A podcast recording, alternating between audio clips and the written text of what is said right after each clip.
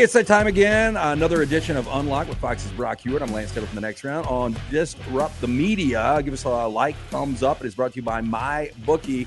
Go to mybookie.ag, put in that promo code next round, and you will get a first deposit bonus on the house at mybookie.ag. You seem in pretty good spirits for your alma mater, your uh, gold and purple Washington yeah. Huskies going down on Monday night to Michigan. You and Titus were there. Uh, first reaction to the game, and then tell me about the experience overall. Yeah, uh, tremendous scene. I mean, it was it was awesome. What a what a memory. It was a father son trip of a lifetime. Uh, Titus, we got home yesterday, got off the plane, and you know, walking to the to the car, he just said, "You know what, Dad? Thanks." And I was like, "Yeah, awesome. buddy, that that was pretty freaking cool. Like that was the whole experience. Seeing so many of my former teammates." You know, I joked with a few of them, like the only time maybe in our lifetime ever we'll get together like this is for a funeral of somebody, you know, where you get to see everybody. And certainly the game was a little bit of a funeral. The fourth quarter was a funeral. Third quarter, it was very much in down. I was thinking, here comes Lazarus again, right? They're going to come out of this grave. They're going to survive. They're going to make the play to get it done. And they just, they couldn't do it. And I got to be honest, like in that third quarter and coming out and throwing a pick on the first play of it, I'm like, this is this is not good. Got it back, you know, that stop, the touchdown before half, getting the ball back. We know how critical that can be in a game, especially against an elite, elite defense like Michigan. I mean, that that defense is i saw them mm. earlier against nebraska and i thought wow that's nebraska. I said to a lot of people maybe even you like who's the best quarterback they faced all year? Right? They didn't see the pac 12 quarterbacks. They didn't really milroe's a great runner. He's not a dynamic quarterback and i, I thought that offense would go up and down the field um, they couldn't run it michigan hit a ton they finished i think they i mean to my eye they missed like one tackle in the first drive right? The in in the flat that led to the field goal. Outside of that, every one on one in the open field, they just hammer time. So kudos to them. That third quarter, I knew this this wasn't going to happen because you had chance after chance after chance. Lance had 13 possessions, right? I thought if they could get to 10, that would be good. 11 be awesome. They had 13 possessions, did not capitalize.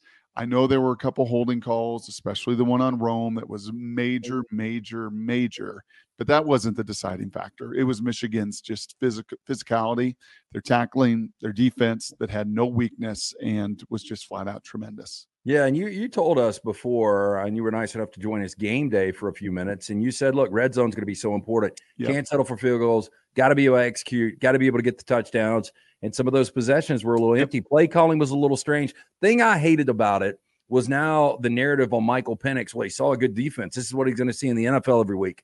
Well, I got to remind you, people were critical on CJ Stroud in spots, and he is yep. absolutely tearing it up. Like, yep. I think Michael Penix does have the opportunity to be really good. Like, I think he could be a franchise quarterback. He just, uh, it was just a bad night. It was, and, and he took a beating, man, and he took a real, real beating. And his ribs, you know, got beat up. Something he dealt with a little bit earlier in the year. He didn't want to talk about, and and I don't blame him. I'm sure his agent played a role in that. We're not going to discuss this at all because your biggest knock is going to be whether your frame endures, whether that body can hold up. And and CJ had a little bit of the same. He had a shoulder right back to back years Ohio State that he dealt with. Obviously, concussion this year in the NFL. That will be the the question for for Penix. It won't be the arm, it won't be decision making, it won't be the accuracy. You were put to the ultimate stress test in Michigan. You were one dimensional. Your run game, because of Dylan's injury, that played a role. Um, because of Michigan's front seven, that played a role. You throw it 51 times. That's not sustainable against that group. Um, but it will be the body between now and the draft. Lance, I have a, I have a feeling that we'll chat again uh, a bunch. I know we'll get to do this through the Super Bowl, which is super exciting for me. Um, but his body will be nitpicked. And the comp that I have, and they're the exact same height and weight, at least on paper going into the combine, is Teddy Bridgewater. And now his arm is different. His hands are 11. He doesn't have to wear gloves. He slings it, you know, so much better than Teddy ever, ever could or can or wants to. Uh, but the body, right? Like, can you take a, a beating? Can you endure the contact? Those are grown men you just played against. Not every game in the NFL is an onslaught like that, but a bunch of them are. And 50 quarterbacks later this last year, we learned, you know, it's really hard to stay healthy for anybody, even Trevor Lawrence and Justin Herbert, who are big, powerful, strong, 200, you know, 40 pound guys. So um, that will be that will be nitpicked. But as far as the experience, once in a lifetime, As far as father son, incredible. As far as seeing old teammates, man, I couldn't believe it on my show yesterday. So Monday, you know, did my show from down there on quote, quote unquote Radio Row. There were three of us. Um, yeah, uh, did my show down there Monday. Talked to you right afterwards, and then on my game Tuesday, I actually and I never cry like on my radio show, and I didn't even cry about the outcome or the game, but I just started to like well up because I, you know, seeing my teammates and my friends and those you just shed blood, sweat, and tears, and you have connections and bonds and roots, and you don't realize that until you all get together. until you're in a room, it's like, hey, hey, hey, I love you, man. It's good. To, it's been too long, right? Got to watch a game with Marcus Tuiasosopo, who I hosted on his recruiting trip, who we roomed together the year we were together, and you know we've been in weddings together, but we hadn't seen each other much. Called a Rice game this year, but I haven't really seen him, and we are just texting today, like, man, that was far too long. So special in all of those ways, but ultimately on that night, Michigan's defense just uh, shined and then some. Yeah, glad you guys had a great time. It's Unlocked with Fox's Brock Huard. Um, it's brought to you by Lance'sLock.com, where I told you on Monday, I said, I wish you the best of luck. I wanted you to took the under. Washington, but you took, I took the under. I played three plays. I did Michigan, I did the under, and I did Blake Corum's over rushing yards. I was a little scared after Donovan Edwards, what Donovan Edwards' first two carries. I was like, yeah. damn, he just stole stole yeah. yards from my guys, but it didn't matter because no. But I'll tell you, man, you, you guys made really good defensive adjustments in that third yep. quarter to, yep. to limit what the Michigan got tight, right? I mean, in the building, I don't know what it felt like watching it, Lance. Um, sometimes, and I don't love watching games in person. I'll be I don't honest either. with you. I yeah, uh-uh. I feel uh-uh. like I missed so much. It reminded me in some ways of the 2005 Super Bowl in Detroit. And I knew that the calls would be a big deal, and in that in, the, in that game they were bigger. I mean, I'm not oh, comparing. Oh, yeah. I'm not comparing the two. Bill Leavy you know the white hat for that game said afterwards that was you know the biggest downer of his officiating life. I mean, they just missed a bunch. That was and that defined a bunch of the game and played much more of a role in the outcome than these couple calls, couple holding calls did. But I feel like I missed. You know, I don't see replays. I don't get to catch you know so much of what ever all the other narrative is. But when you're in the building, there are some advantages and you can read body language a little more. You get to look at, and from a football perspective, I get to kind of, you know, study the sidelines and get to see things that the cameras don't always show. And Michigan got tight in that third quarter. You know, they they puckered up, man. Their their offense puckered up. They were one for ten or eleven on third down. Uh, third down conversions, both sides were horrific. Two for fourteen for the Huskies. I know one for ten for Michigan. And, and you know when we chatted Monday, and you would have said to me, Hey, Brock, I can assure you this stat. Will it change your feelings at all? I can assure you that Michigan on offense is going to be one for 10 on third down. I would have said, Man, my 30 24 prediction, I feel good about. I think the Huskies are going to get this done. But ultimately, Huskies were two for 14, one dimensional. Um, Michigan and and we talked about this last week, and and we'll continue to, I'm sure, through the playoffs. Michigan and Baltimore and their defenses will be studied more than anybody else. After a season ends, coaching staffs all across America, high school, college, pro level, will study their peers. What did they do? What didn't they do? What stood out? Well, what Baltimore and Michigan are doing defensively right now, their route recognition, their fronts, their movement, their blitz packages, their scheme, their hitting, their detail, their fundamentals. It's not new, it's not earth shattering, but how they're getting it done, why they're getting it done, the personnel that plays into getting all of that done. They will be the study for sure of this offseason. Fox's Brock Huard right here on Unlocked. Uh, the good news is you'll be on the couch for Wild Card Weekend. We start uh, NFC wise. Packers at Cowboys right now, according to mybookie.ag. Packers or Cowboys seven and a half point favorites, a total of 50 and a half. If I told you Aaron Jones, most important player in this game that's not a quarterback, fair? fair. Micah Parsons probably right there as well. Just a total CeeDee Lamb, total game record. CeeDee. How about this for for the Packers to for have the Packers? Any yes, shot yes. at winning this yes. game. I mean, he's gone over three or over a yep. hundred three consecutive games on the ground. Yep. He's got to be in that neighborhood for Has them to, to have a fighting shot. Yeah, running, receiving, screen game, right? I mean, those elements that Michigan did um, to, to, to have a little bit of balance. Washington could not do. It all fell on Michael Penix 51 attempts. If it all falls on Jordan Love and there's 35, 40 attempts, you're just you're in trouble. He's going to get hit. There's going to be a fumble. There's going to be a tip. There's going to be a sack. Dallas has not lost at home in what two years. And that defense this year is more inflamed than ever before. And Parsons going to want to put on an absolute show. So yeah, that screen game, that receiving, not even the rushing yards, but the touches and the efficiency in his touches, absolutely critical for them because they'll spray it to the perimeter. They got other young guys out there. But yeah, if you if you become one dimensional against Dallas, and we saw that this season, right, you get blown out. You don't just lose, you get blown out in that building. So I would take Dallas. I think I'd give those seven and a half points. And that defense at home in the playoffs is just going to be nuts. Again, uh, using college football to NFL analogies, you know, going back to the Rose Bowl, and, you know, I was there. It felt like, and I like Michigan in the game, and ultimately they win the game they cover mm-hmm. in mybookie.ag, but it felt like they were really super tight. Yes. They've been in that situation. Yes. They had by far the most pressure on them than any of the four teams in the playoff. Yep. And, and they made some mistakes, un Michigan like mistakes with a fumble punt, a muff punt, uh, miss uh, PAT, miss field goal, just things that Michigan yep. typically in regular season knocks out of the park. And you just wonder, as good as the Cowboys have been, as dominant as they've been at home, now that they're in the postseason, Cowboy fans are fed up. Man, they have not seen a postseason run in almost 30 years. Is there something real about pressure for the Cowboys? I think there is. If this game were in Green Bay, though, I, I think I would feel entirely different. I don't know what the spread would be if it was in Green Bay. Cowboys, Cowboys probably still three favored. Yeah, yeah, three, three and a half. half. So it, it just feels home cooking feels different, man. And sometimes there can be pressure to play at home but two years not losing and just the vibe they have, the mechanics at the line of scrimmage, the comfort that Dak is able to play and communicate with, you know, it is such a vast difference. I wish people could understand. I remember we played, I was at the backup with the Colts and we played up at Arrowhead and we had won in the wild card round. We had to go up there, pretty big underdogs, loudest stadium I'd ever been. I could not talk to Tom Moore or people right next to him. He had to really scream. I mean, it was a sea of red. We ended up beating him. Peyton was unbelievable. Defense made enough plays.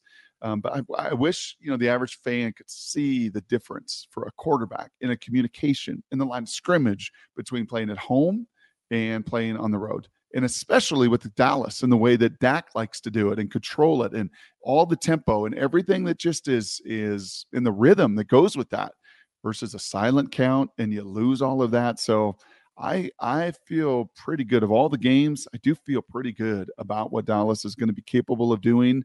Green Bay icing on the cake, right? Not supposed to happen this year. As bad as they were the first half of the year, Jordan is playing better, but the speed, the intensity, it all cranks up. That noise is going to be off the charts for him and his crew to have to deal with. And yeah, the, the more and more I just just smells like Dallas going to get right now. Can they make a run? That's a different question of where they end up the right. following week in the divisional round and or at home or who's coming in. But uh, yeah, this it sure seems like this thing is set up being the number two seed to have an opportunity to make a run they've not in a long time. I, I would assume 25 of 32 or more general managers, if they could play, uh, have one wide receiver in the NFL, it would be Justin Jefferson. Uh, but outside of that, I mean, how close is CeeDee Lamb to being Oof. two, three, four, five right now in the league? Gosh, he is good, man. Lance, as you say that, I think back to him when I had him in Oklahoma a half dozen times. You're just like special teams, you know, as a punt returner, that's where those things show up as well. You've seen him in the end around, you see him in quick screens, and it's not just catches, it's like the ball's in his hand and you just kind of like a like an elite punt returner, right? You just kind of hold your breath or kick return, like, okay, just give him a lane just give him any space and he's just he's just different and and could go out and and, and make it happen. One last thing that i wrote down is you were talking about that rose bowl and just getting tight and playing tight and why i don't think dak will do that. Do you you know that that amazing stat that michigan had this year 15 games turned it over five times. That's amazing and three of those were in the Bowling Green game uh, right before I had them with Nebraska. And so you take away those three interceptions that game, and they were all in the first half, I do believe, if I'm thinking right with my tape. So outside of that, the other 14 games, the other 20, you know, 14, 28, 56 quarters of play, you turned it over twice. That's amazing. And I think some of the way JJ plays, though, I mean, that is amazing and it's a blessing. But the curse of that, Lance, and I think this is why they felt tight and why it looked that way to you in the Rose Bowl and me to that way in Houston is because don't turn it over. Don't make a mistake. Don't turn it over. I remember Jon Kitna saying in a in a coaches meeting to our QB coach, he just snapped. He's like, I can't play this way. if everything you put on your board here and it's like don't turn it over don't turn it over don't turn it over you're putting me in a box you're eliminating my creativity you're eliminating my playmaking I, I, have no fun playing this way if it's just you know uh, one to two to check down to, to, to run to don't throw it away just don't turn it over don't turn it over don't turn it over and I think that's some of what Michigan and JJ had to fight, right? The balance between that. How do I live in that world? Yet how am I creative and explosive? Dallas doesn't play that way. Mike McCarthy doesn't call the game that way. Dak Prescott doesn't play with that mindset. And even in, you know, I mean, just when you've not done it all season long, and hey man, we'll overcome it and we're going to be aggressive and we're going to be the aggressors and we're going to be aggressive on fourth down. None of that should change. And I don't think it will change this weekend. It's Unlocked with Fox's Brock Huard. I'm Lance Taylor for the next round. It is on Disrupt the Media. Like, subscribe. It is brought to you by MyBookie. Use that code next round. Get that first deposit bonus on the house at mybookie.ag. Rams at Detroit. Some are saying this could be the biggest ticket in wild card history as far wow. as price point. Right now, the worst ticket in the house is about six hundred dollars. The average ticket price about nine hundred. Uh, there's still tickets available in Kansas City, by the way. I know it's going to be zero degrees for Dolphins Chiefs. It's going to feel this, like minus 20. I mean, this yes. storyline is incredible. I'll never yeah. forget, Brock. I, you know, being a lifelong Rams fan, I was at dinner back in March of 21 and or 22, 21, 22, whatever it was. 21. And my, my phone starts blowing up. Matthew Stafford has been traded to the Rams. And I'll never forget at that point when I really started to um, absorb that a little bit. I had two thoughts. I had a thought that I think the Rams are going to win a Super Bowl with Matt Stafford, which ultimately did Super Bowl mm-hmm. 56. My second thought was I feel bad for Jared Goff. Yep. Like he's a really good kid, um, but he has been sent to Detroit to end his career, and we will never hear from Jared Goff again. And he has reinvented this career. He's a much better quarterback than he was in LA under Sean McVay. He's been really consistent the last couple of years. And now this storyline of Stafford versus Goff is just an incredible storyline. Right. But much like Dallas, we talked about, um, I hate the fact, I, you know, as a Rams fan, I wanted the Rams playing at Detroit more than I wanted them at Dallas. So I love the fact that they beat San Francisco in week 18.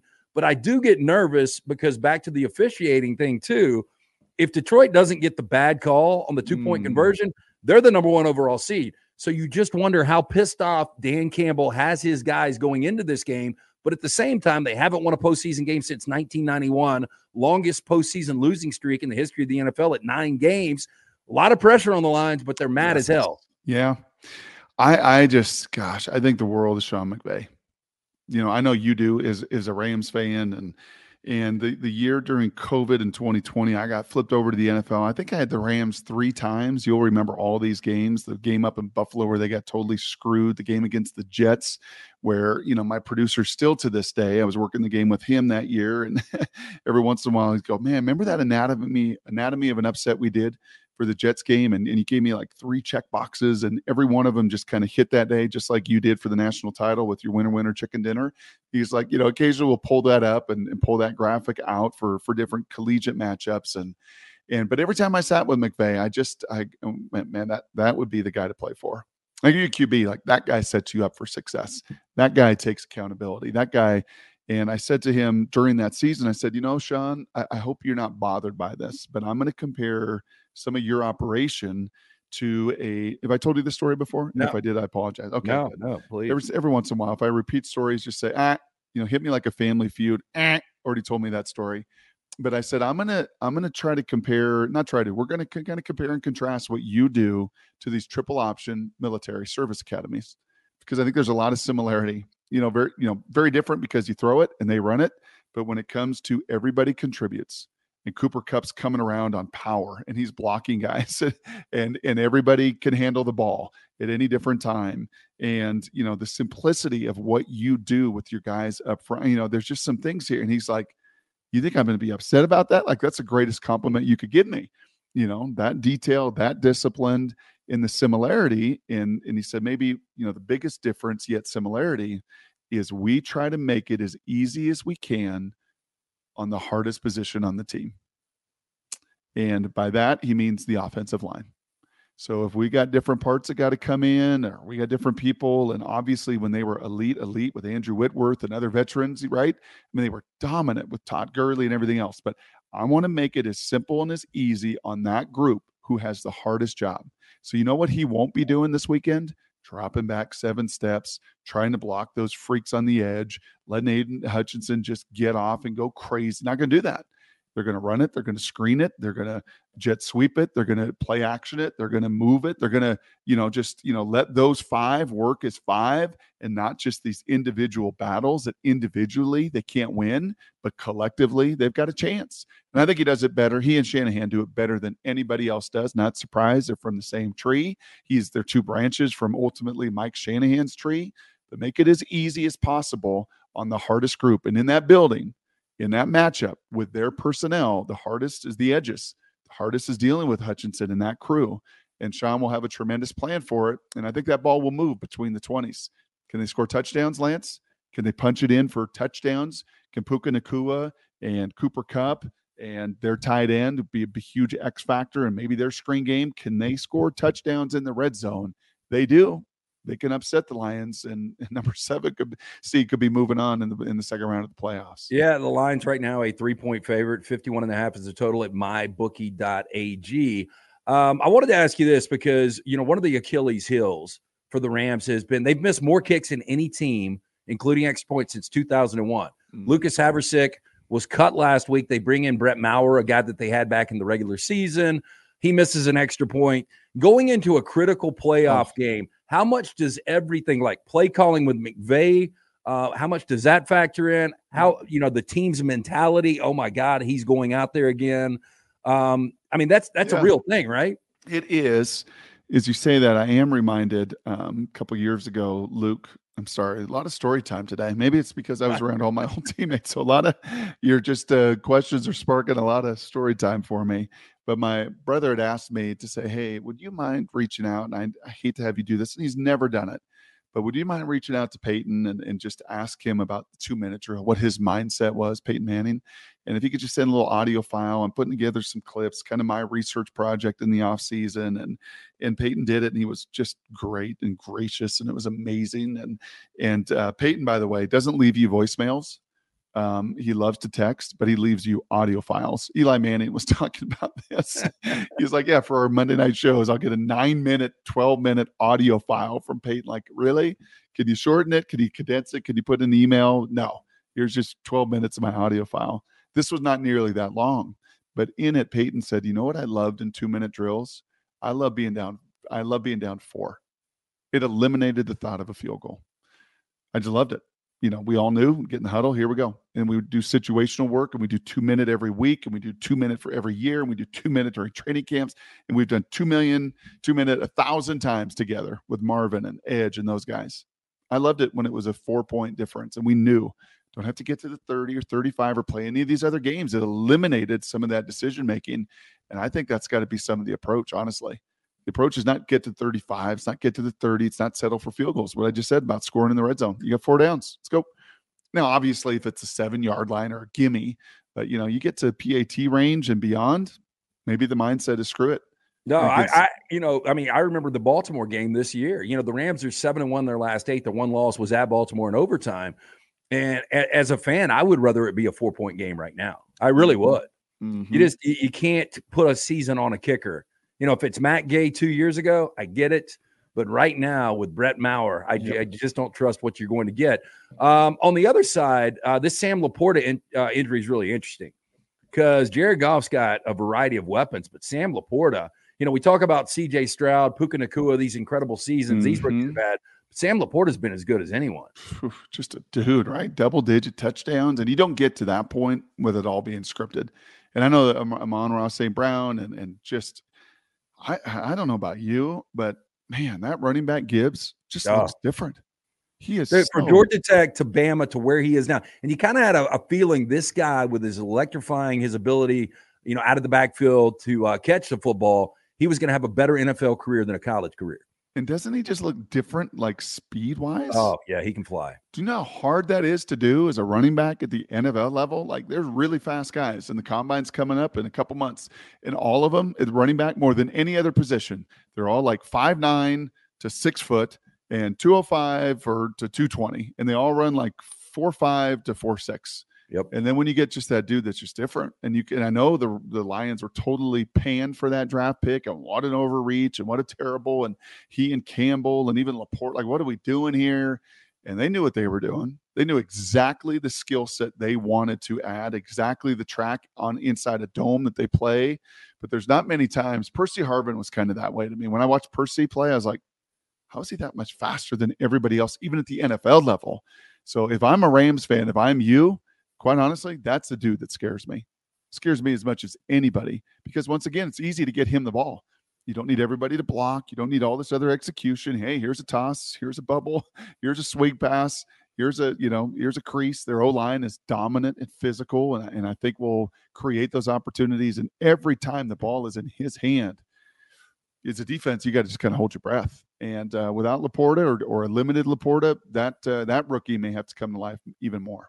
It's Unlocked with Fox's Brock Huard. I'm Lance Taylor from the next round. It's on Disrupt the Media. Make sure you like, subscribe, give us that thumbs up. We would appreciate that. It is brought to you by mybookie.ag. Use that code next round. You're going to get a first deposit bonus on the house at mybookie.ag. The last game of the wild card weekend, Monday night, Eagles at Tampa. Uh, this matchup, I mean, if you went back to September and you told me the Eagles are going to be on the road in the postseason and they're going to be playing Tampa and Baker Mayfield, I would have said you're insane. Yep. But they've lost five of six. Baker Mayfield has been really, really above solid. He's been, he's played like a top 10 quarterback at times this year. Eagles are a three point favorite, total of 43 and a half. They're just trending the wrong direction. I don't know how you have any confidence with the Philadelphia Eagles right now. I yeah, and I'll tell you how much play is is uh, the finger gotten because when I saw you know him J, um, Hurts you know hit his finger on that helmet, I was like, ooh, that looked like Russell Wilson with his mallet finger. You ever well, people mallet? don't understand that. Like hitting the finger on the helmet, it for for a dude on the couch that's never played, it's probably like, damn, that can't be that bad. Right? You've done it. I mean, guys' fingers break all the time. I mean, how bad yep. is it? Well, it depends which one it is. Like that's a big deal. uh, I told you I watched a game with Tui, and I said, "You ever play here in NRG Stadium?" He's like, "Did I play here? Look at my finger." And he showed me like the scar on the tip of his index finger. He's like, preseason game, holding for a freaking backup kicker. Guy was terrible. And I was like, oh man. And the snap came, and sure enough, this guy kicked the tie, kicked it and kicked my finger. And I looked down and blood squirting out of the tip of my finger. I'm like, are you kidding me? Are you kidding me right now? And you know, goes in the locker room, and the coach's like, Well, you're fine. He's like, I'm not fine. Like this, this thing right here, like this is, you know, of all my fingers and digits, like this knuckle, this finger is like the most important of all, right? And and probably right behind that is a is a QB, you know, this one, and that's why I think it was it was Russell's index finger. So that one, you get mallet finger. Remember, he had surgery and he was out. So I'm sure Jalen will put a, a splint of some sort, but that will absolutely affect him. I mean, that's but on a throwing hand, every one of those fingers is important. You can get away, I think, with the pinky. You know, you've seen some of that. You put a splint, you can get away with that. Yeah, but, but can yeah, you still have the uh the distance without the pinky? It's a control. I think you could still get some of the distance. I think it's just that that level of control with each of these. The most important, second most important, third, fourth of just, hey man, I feel good about where this thing is going. And obviously your thumb, which Stafford dealt with earlier this year, that's probably that's that's number one. So one, two, just kind of all the way down the line. So, you know, that's going to be a factor. But even beyond any of that knuckle or any of that injury, is this locker room is just a disaster. What happened? You know, I, I, saw somebody today and I thought this was insane. Nick Sirianni, if he's not your coach, a lot of people don't like him. He's pretty arrogant. At least he seems that way on the sideline. But I saw somebody say, "Is he coaching for his job Monday?" They were in the Super Bowl last year. They're still Crazy. 11 wins. I know it's co- completely fallen apart, but is there something going on inside of that locker room that is completely derailed this season? Gosh, we had such a good. I, at some point, I need to get you uh, KJ Wright on your guys' show. You will love him. Like KJ, former Mississippi State uh, linebacker. That's exactly right. Olive Branch, Mississippi down there. He's doing more and more media. He's starting to do some games. He jumps on with us for an hour uh, every Wednesday. It's one of my favorite segments and hours of the show every single week, every single month of the football season.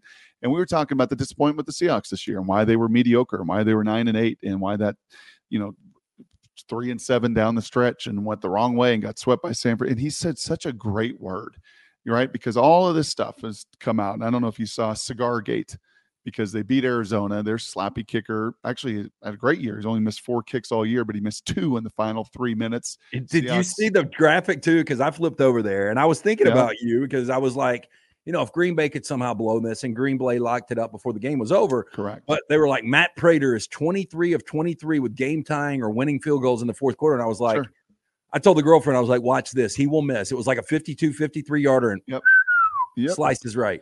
Yep, after missing a 40 something yarder just a little bit earlier. And so he misses two kicks in the final three and a half minutes. And it's all, oh, yeah, this is great. You know, the Seahawks and Pete's super positive. And then you had dudes in the in the locker room smoking cigars. Oh no. Oh yes. Oh, no. And some of the old heads like Bobby Wagner were pissed. And Pete, as Pete normally does, just downplays it. Hey, listen, Julian Love had a baby the week before, brought the cigars. We lose to the Steelers, not smoking them It was more of a celebration of that. Tried to spin it that way, but it's just off. It, it, it, was off. It was off like DK Metcalf, who earlier in the year Pete called him out and you know his penalties and his ridiculous immaturity and his blowups, right? And uh, you know Pete said, you know, we put those penalties on the board and we show it. And DK's answer was, it's just a board.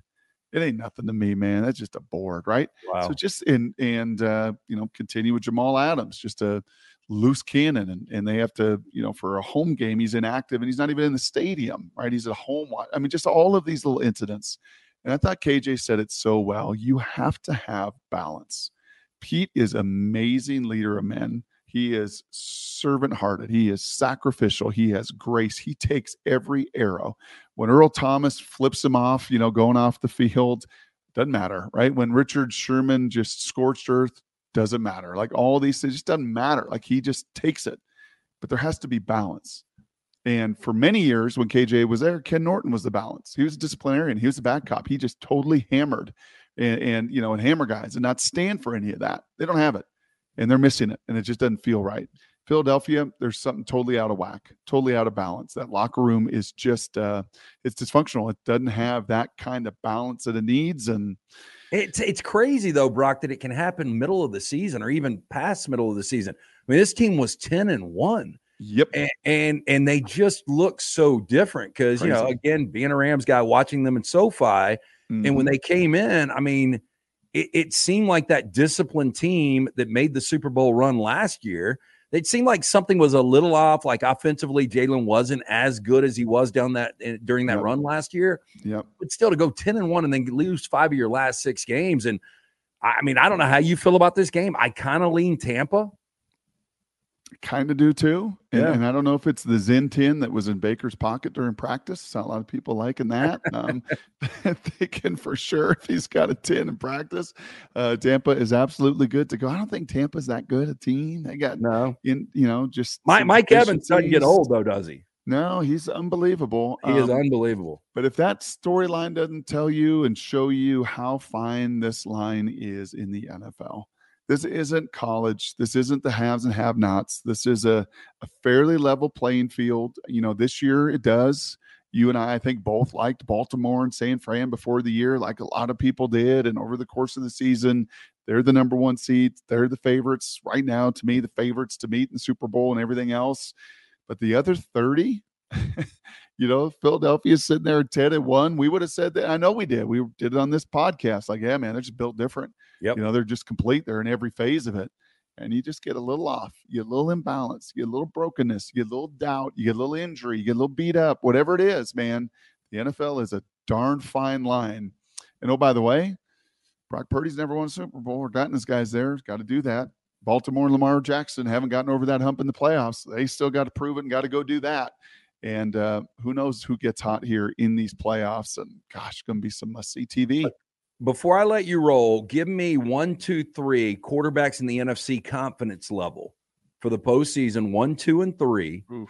And then of the seven teams, because obviously San Francisco is your favorite to get to the Super Bowl and re- represent the NFC, we know they're in. But of these six teams playing this weekend, how many teams realistically can make a Super Bowl run?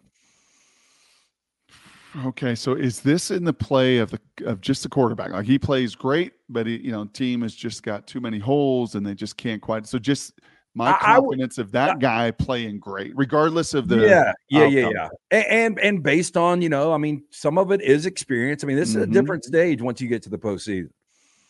Okay, so the NFC, we have got, um, we'll go backwards, right? We got Jordan Love, we've got Stafford. Who's the four seed um, in the end? Oh, we just talked about it. Jalen and Baker and Jared, Brock Purdy, Dak and Purdy. Okay, so my confidence level, it's crazy. I mean, it's I'd go Matthew Stafford one. He's gonna play great.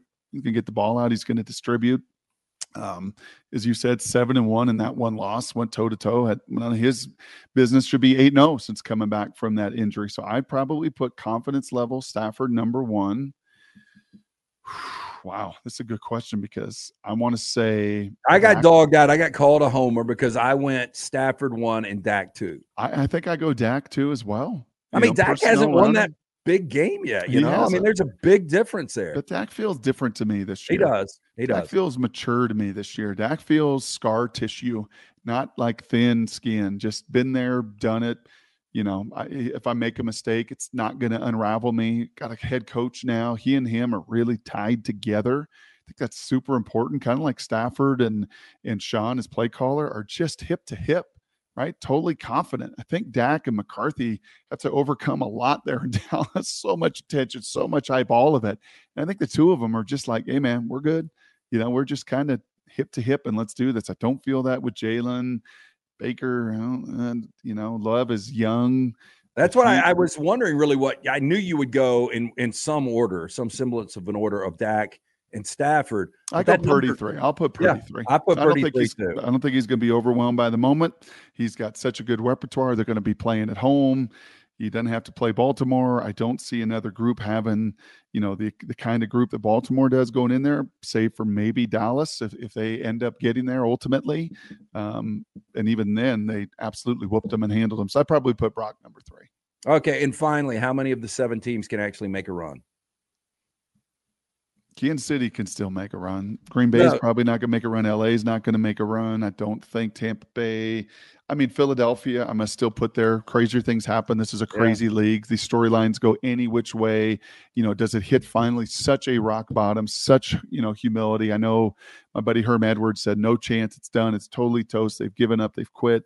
Um, but there's too much talent. I mean, there's too much experience. They just did it a season ago, and we're right there, and maybe a play or two away from winning the whole thing with a lot of the same personnel. So, um, Philadelphia could do it. Dallas could do it. Detroit feels like a little bit of a reach because their defense has so many holes, and defense does matter, and depth of defense does matter. So I'll say three. I'll say Dallas, San Francisco, and Philadelphia.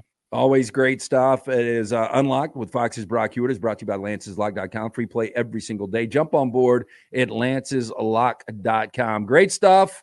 Enjoy the wild card weekend, and we'll uh, do this again next week. Yeah, a lot of story time in this one, man. But that's what happens when you see old friends and old buddies, and you reconnect, and you just kind of reminisce a, a whole bunch of that, and gonna be a lot of reaction. This gonna be I don't know, man. This feels like as wild a playoff ride. We knew that the whole playoff, you know, came down to two plays in the semis. Had it been a 12 team playoff this year, I don't know if Washington and Michigan were the would be the final two standing. Michigan probably would have been as well as they were built in every single capacity of it. Of course, Georgia would have been there. You know, they would. Yeah, Alabama would. Georgia. I mean, all depend on matchups. Oregon, who knows? But uh, this playoff feels as wild as it's felt in a long time, and certainly with some newcomers in positions they've not been in, like Detroit and and the Rams, as you said, winning seven of eight. We're gonna have fun, man. It's gonna be a fun month here to talk about it. Uh, one of the parts of story time with Brock Huard was uh, the Peyton Manning story about the uh, voice memos there. Uh, when are you going to be on the Manning cast? Because trust me, they've had a lot worse guests than Brock Huard. Probably never. Yeah, probably never. If you were an ESPN employee, you think you'd be on there? Yeah. Know, maybe, maybe, maybe there's a shot. Yeah, hmm. I don't know. I mean, if I beg and, and is that uh, is that not bucket list for you? Be pretty fun. Be pretty fun. I know right where it's at. By the way, it could be in person too. It's an amazing little facility. where, uh, where what city's it in? It's it's in uh, in the Denver area. Yeah. Oh wow. Yeah. Okay. Yeah. Oh yeah. Yeah. Peyton's got a pretty. uh He's not making any money post career, is he? Nah, he doesn't seem to be a very good businessman. Huh? oh my goodness. Uh oh. Uh oh. What do we got? Uh oh. I you know while we were doing this, I missed two calls and and after the second call, I said this may be happening, and it is. Pete Carroll fired. Are you kidding? Nope. Oh wow! I know you got a lot of things to do there, but uh, man, yep. I'm blown away. I mean, I yep. guess you've got something with the dissension you talked about. Now, John Schneider, is it his decision? You know, it's interesting, um, Lance. I said on our show today, like usually the he has his end of year press conference a day after the season, maybe two. Yeah, Jody Allen, you know, with Paul Allen, they don't they don't mess around. They're pretty impatient in business. And when this started to loom, I said to Saul Gavin this morning, I said, Hey man, anything read into? Do you read any? It's been now three days. You're starting to see some conspiracy theories in the social media realms like this longer than it's ever been. And uh that's too bad. I have so many friends on that staff, uh, so many relationships, and you know, I not shocked with Pete. I'm not shocked. Not shocked. Wow. Well, um, if I was to ask you this though, Pete Carroll, oldest active coach, or was the oldest active coach in the NFL, is he done coaching? Do you think? Um, yeah, yeah. Wow. I think it. I think it's 72. I don't. God, that's a sad day, man. I hate to see Pete Carroll, yes. a guy that had a dominant dynasty at USC and a guy that went to multiple Super Bowls and won one, one of the few guys that has ever won both national championship and Super Bowl, to go out on his career getting fired. I hate that. I wonder, honestly, Lance, my gut is with three days um, that they've sat on this, and it's the longest they've waited for press conference. I wonder if some of this has been back and forth of, will you resign? because we don't want to fire you. Don't want to fire you. Yeah, will you sense. just step down? And um, it's interesting. It didn't feel right. Pete is a feel guy. After all these years, he's a feel guy. He's an emotional guy. And you know, a bunch of different times, kind of said that. You know, we talk to him every Monday. Like it just doesn't. It's just not feeling right. And it reminds me of. Well, this is my last story of the day. This time, sitting with Chris Petersen in um, in a personal moment. I went and you know, this was not like doing a production meeting. It was a separate time. And at the end, Pete just kind of, Coach peterson Chris was like, it just doesn't feel right. I'm just not reaching them. I'm just not, I know when the message is sinking in, I know when it's there, and I know when it's not. And this year, the message over the last 10 games, finishing three and seven, 31st in defense. They were 30th in defense last year a guy that prides himself at the line of scrimmage. These things just weren't right. And multiple times with DK, as we talked about earlier, and Jamal, like the message wasn't being received. And maybe I thought there could be staff changes. Maybe it's again new coordinators, but he's been able to do that three or four times, bringing in new coordinators, bringing in new people the last six, seven years. And yeah, it's a bummer. I'm bummed for a lot of my friends that are on that staff and in other roles in that building. And and know the impact this can have on their lives. But um, can't tell you that I'm just shocked that Jody Allen and the people around her realize the same thing. This isn't feeling right, and running it back yet again. If Pete's not willing, you know, or we don't trust that changes around him can can be difference making, we're not going to run it back again. Wow. The only reason I ask it because he's in the backyard and because it is a pro style offense. Kalen DeBoer, a candidate? That name's been floated. I have dismissed it because he's never done one day of professional football coaching. The name I just mentioned, would he be on my list to interview? Chris Petersen? 100%. Would an NFL job in his home, where he makes home now and loves and has settled in, um, would a professional job be the one job that could pull him back into coaching? Yes. Now, he also has no professional experience but you want to go outside the box. Kalen DeBoer would be well outside of it. I don't think Chris Petersen would be quite as far because he would surround himself, I think, with more pro people or people that have gone on to the pros. And I don't know. Those would be a couple names. There's, you know, if you want conspiracies, there's a lot of folks nervous. Like, hey, man, Kalen's had this contract on his desk for 39 days and hasn't signed it. And uh, people have used that, but man, just not a not an NFL background. It'd be a big risk. It'd be a big swing. I wouldn't hate it, but it would be, definitely be well, well outside the box. Yeah, sad note to end on today. I know you got a lot of work to do. Great stuff as always. We'll talk to you next week. He is Fox's Brock Huard. It's Unlocked. Disrupt the Media. Like, subscribe, give us that thumbs up.